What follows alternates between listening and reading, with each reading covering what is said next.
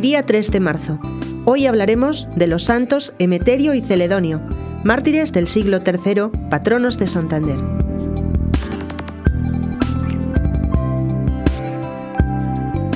El poeta hispano Prudencio recogió en verso los relatos de la muerte de Emeterio y Celedonio. Calahorra está unida a estos soldados por el hecho de su martirio y quizás también por ser el lugar de su nacimiento.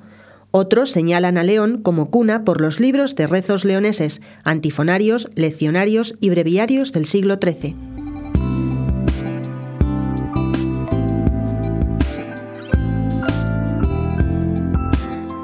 No se conocen las circunstancias del martirio de estos santos, no las refiere Prudencio. El emperador Diocleciano ordenó quemar los códices antiguos y expurgar los escritos de su tiempo con el intento, por lo que nos refiere Eusebio, de que no quedara constancia ni sirviera como propaganda de los mártires. Tampoco hay en el relato nombres que faciliten una aproximación. El caso es que Emeterio y Celedonio, hermanos de sangre según algunos relatores, se vieron en la disyuntiva de elegir entre la apostasía de la fe o el abandono de la profesión militar.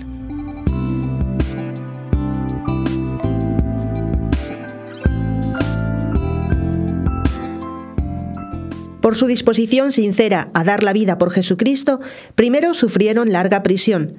Su reciedumbre castrense les había preparado para resistir los razonamientos, promesas fáciles, amenazas y tormentos.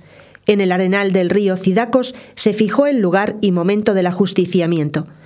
Cuenta el relato que los que presenciaron el martirio vieron asombrados cómo subieron al cielo el anillo de Meterio y el pañuelo de Celedonio como señal de su triunfo señero.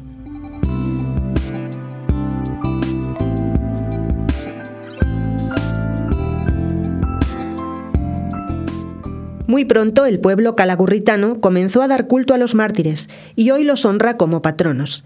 Sus restos se llevaron a la Catedral del Salvador. Con el tiempo, las iglesias de Vizcaya y Guipúzcoa, con otras hispanas y Mediodía de Francia, dispusieron de preciosas reliquias.